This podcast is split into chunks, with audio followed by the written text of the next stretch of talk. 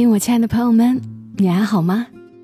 我是小莫，和你来聊聊我们平常人身上所发生的故事。这应该是在这个九月更新的第一期节目吧？在我看来，九月是一个开始。虽然是秋天，但是是一个新学年。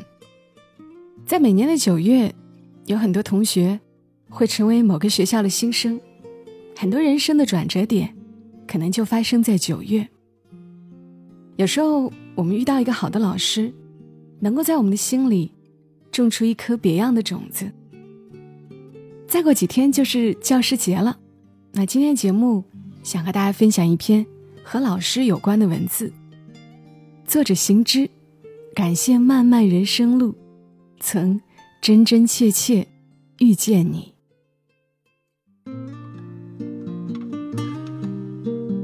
我一直很想念一个老师，小学时候并不懂“启蒙”这个词，后来知道，他就是启蒙老师。年纪很轻，二十岁出头，娇小玲珑，面容清秀，皮肤略黑，齐耳短发，怎么看都有种让人清爽的感觉。现在回忆起来，他身上总有一种民国女知识分子的味道。他是喜欢笑的，微笑，眼睛像是蓄着秋水，但总略带一丝病容。我的语文是他教的。小学四年级，他要求我们每天写日记，每天他都改，写评语。我们把日记当作文写。他将自己的日记抄在黑板上，然后一句一句的讲解。这一句是如何写的？用了什么写作手法？他确实是我见过的最尽责的一位老师。如果不是因为他教语文，或许我便不会到现在还在写字。那时候年纪小，风、山、云、花都好。校外有座小桥，桥下有浅水，从不断流。总是清澈。中午吃完饭，我从桥上过，偶尔坐一坐。他从远处来，喊我一声。我见到他，他采一捧野花归来，抽出一朵，说：“来，给你。”他常哭，我们不听话他就哭，我们考得不好他也哭。我那时候才知道。原来女人这么爱哭的。他挺喜欢我，再没哪个老师那样喜欢我。那时读唐诗，我坐窗边，高声背：“清明时节雨纷纷，路上行人欲断魂。借问酒家何处有？忽有声音接道：牧童遥指杏花村。”我转头看见他。他肘撑在窗台，托着脸，歪着头，朝我俏皮的笑。阳光在他的短发后形成一层毛茸茸的、灿烂明亮的晕。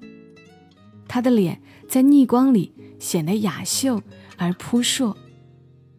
他就在那么起风的早晨微笑，短发轻轻抖动，很美，很美。我一直忘不了那帧画面。后来隔了好些年，我大学毕业不久，听老同学说，他离开了，是永远离开的那种离开。那晚，我大哭。我知道，我心里最美好的象征失去了。弗洛伊德经常说，一个人成年后所做的所有事，都跟童年有关。我一直觉得，在我的童年里，是他在我的脑海里根植了一种我说不清的真善美，以至于未来诸多的负能量和黑暗，永远无法真正渗透到我内心最底层。他像是在我心里布下了一个结界，极乐净土一般，一个开满花的小山坡，外来的纷纷扰扰到这里。终是要归于平静。人的一生，有一个好的老师是很重要的，并不在于他能教你什么，而在于你还未看清这个世界之前，他能给你内心植入一些美好的东西，意象也好，故事也好，仅仅一束野花，一个起风的早晨，一个微笑，也好。高中有两个男老师很有意思，一个老师教地理，二十五六岁的样子，举止得体，谈吐也得体。在我们那种乡村中学，这种真正得体的老师是很少的，有一半是几乎流氓形式的存在。那时候男同学，包括我自己，都很流氓，基本能干的坏事都干过。很少人懂优雅是什么。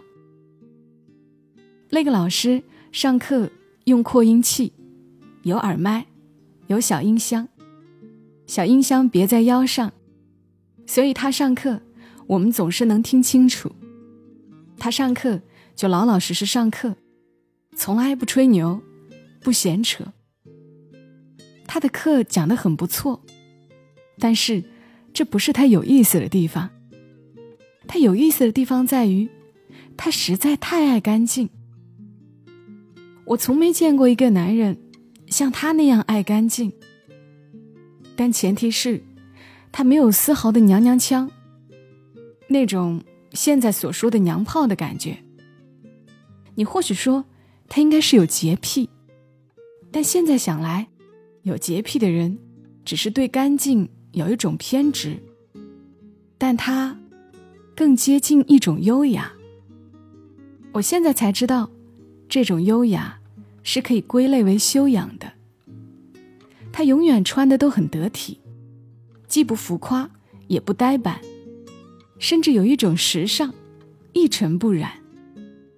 每次放学后，上晚自习前的间隙，看见他走在操场，都是洗完澡的，换了一身干净的衣服。从头到脚的干净，找不到任何一丝邋遢的地方。他换衣服很勤，每天都换一套，看起来质地都不差，但并不奢华。半个月之内绝没有重复的，甚至于他的鞋子都多，很少看到他两天在穿同一双鞋的。他穿的最多的是背靠背的牌子。我们都很好奇，他到底有多少衣服可以换？我们都猜测他家应该是开服装店的，而且卖的应该是背靠背牌的衣服，所以他有的是。其实他讲的课我都忘了，但那时候他似乎在我心里埋下了一个概念：男人并不是一定要像《水浒传》里大块吃肉、大口喝酒才叫男人。男人有时候还要有一种干净而得体的优雅。他确实在当时的整体环境中太特殊了，他太干净，以至于打破了一种混沌，让我看到了另一种标杆和模式。现在我才感觉到，他那个时候出现是如此重要的。他什么都没做，但出现在我的眼前。无形间给我植入了一种关于优雅的概念，以至于后来的成长，我会对真正的绅士肃然起敬，而不会认为他们是在装逼。还有一个很有意思的老师，是和他形成对比的。那个老师也是二十五六岁左右，穿着就不怎么得体，很随性，和当时我们这些毛头小子差不多。他常穿牛仔裤，但是很少换。我们常常数他一条牛仔裤穿多少天。就有个很细心的同学，天天盯着他的牛仔裤看。后来得出结论，告诉我们，他一条牛仔裤最多可以穿半个月。这个老师教数学，是属于那种有点天赋的人，聪明，稍微有点自负。但是有点天赋的人，一点点的自负，也可以归类为自信。但这些不是重点，他有意思的地方是他的规矩。他是我见过最有规矩的一个老师。规矩很简单，比如上课，只要铃声一响，他就会踩着铃声来到课堂，不早也不晚。铃声落音，他喊一句：“上课。”然后什么废话都没有，直接讲课。下课，只要铃声一响，无论什么事情，他都会停下来，然后喊一声“下课”，直接扭头就走。他在黑板上写字，铃声一响，即便字写到一半，他也立马扔掉笔头；即便讲课讲到一半，他也会立刻合上课本。他从来不说。再耽误两分钟把这题讲完，他永远都是像风一样的来，像风一样的走。我一度觉得，下课铃声一响，他扔掉粉笔那一转身，大步朝门外走去，目不斜视的样子，潇洒至极，竟有几丝侠客风范。他是我见过唯一从不拖堂的老师，他也是唯一讲规矩的老师。很多老师觉得规矩有什么？我讲完题也是为了你们好，但是他们没想过，占用别人的时间是件很可耻的行为，无论有多么冠冕堂皇的理由。上课铃和下课铃是一种规矩，是一种划分学习和休息的标尺。有了规矩才能服人，这是最基本的；有了规矩才能为人师表，但最基本的。我却只见过这一个老师做到过。我现在很庆幸当时这个老师的出现，他给我植入了一种概念，就是一种遵循规矩的可能。仅仅是上课下课准时，竟然是可以演变成一种潇洒的。世间任何事情，只要能成就一套完整的体系，这个体系一旦有一种带着尊重众人的规矩存在。就会是很有魅力的，他或许是有缺陷的，但从长远看来，绝对益大于弊。这跟死板没有关系，跟灵活变通没有关系，我觉得跟风范有关系。后来我看电影及小说《教父》，里头的教父明明就是个黑手党，但看起来就是有一种深不可测。不可不敬重的大家风范。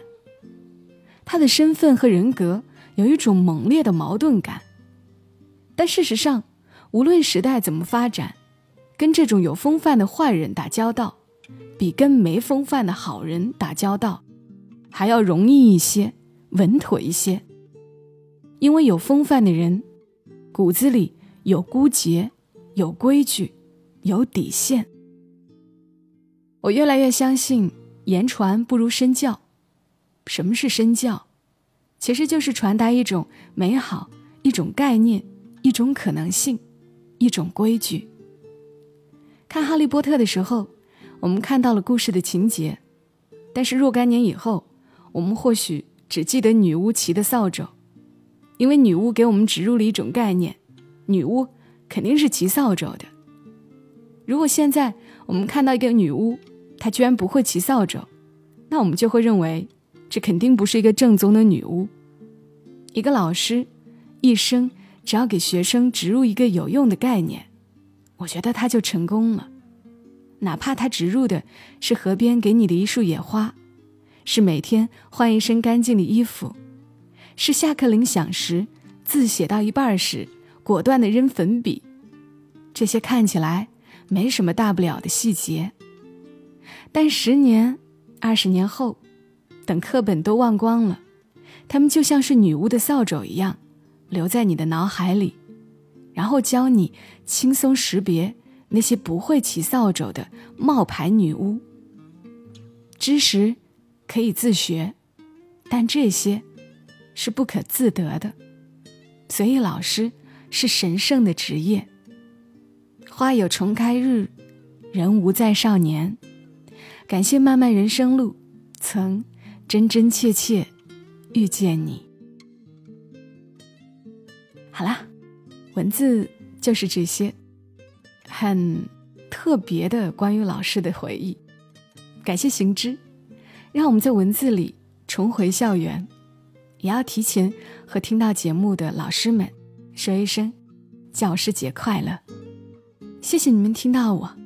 更多小莫的声音，请在喜马拉雅搜索“小莫幺二七幺二七”，添加关注。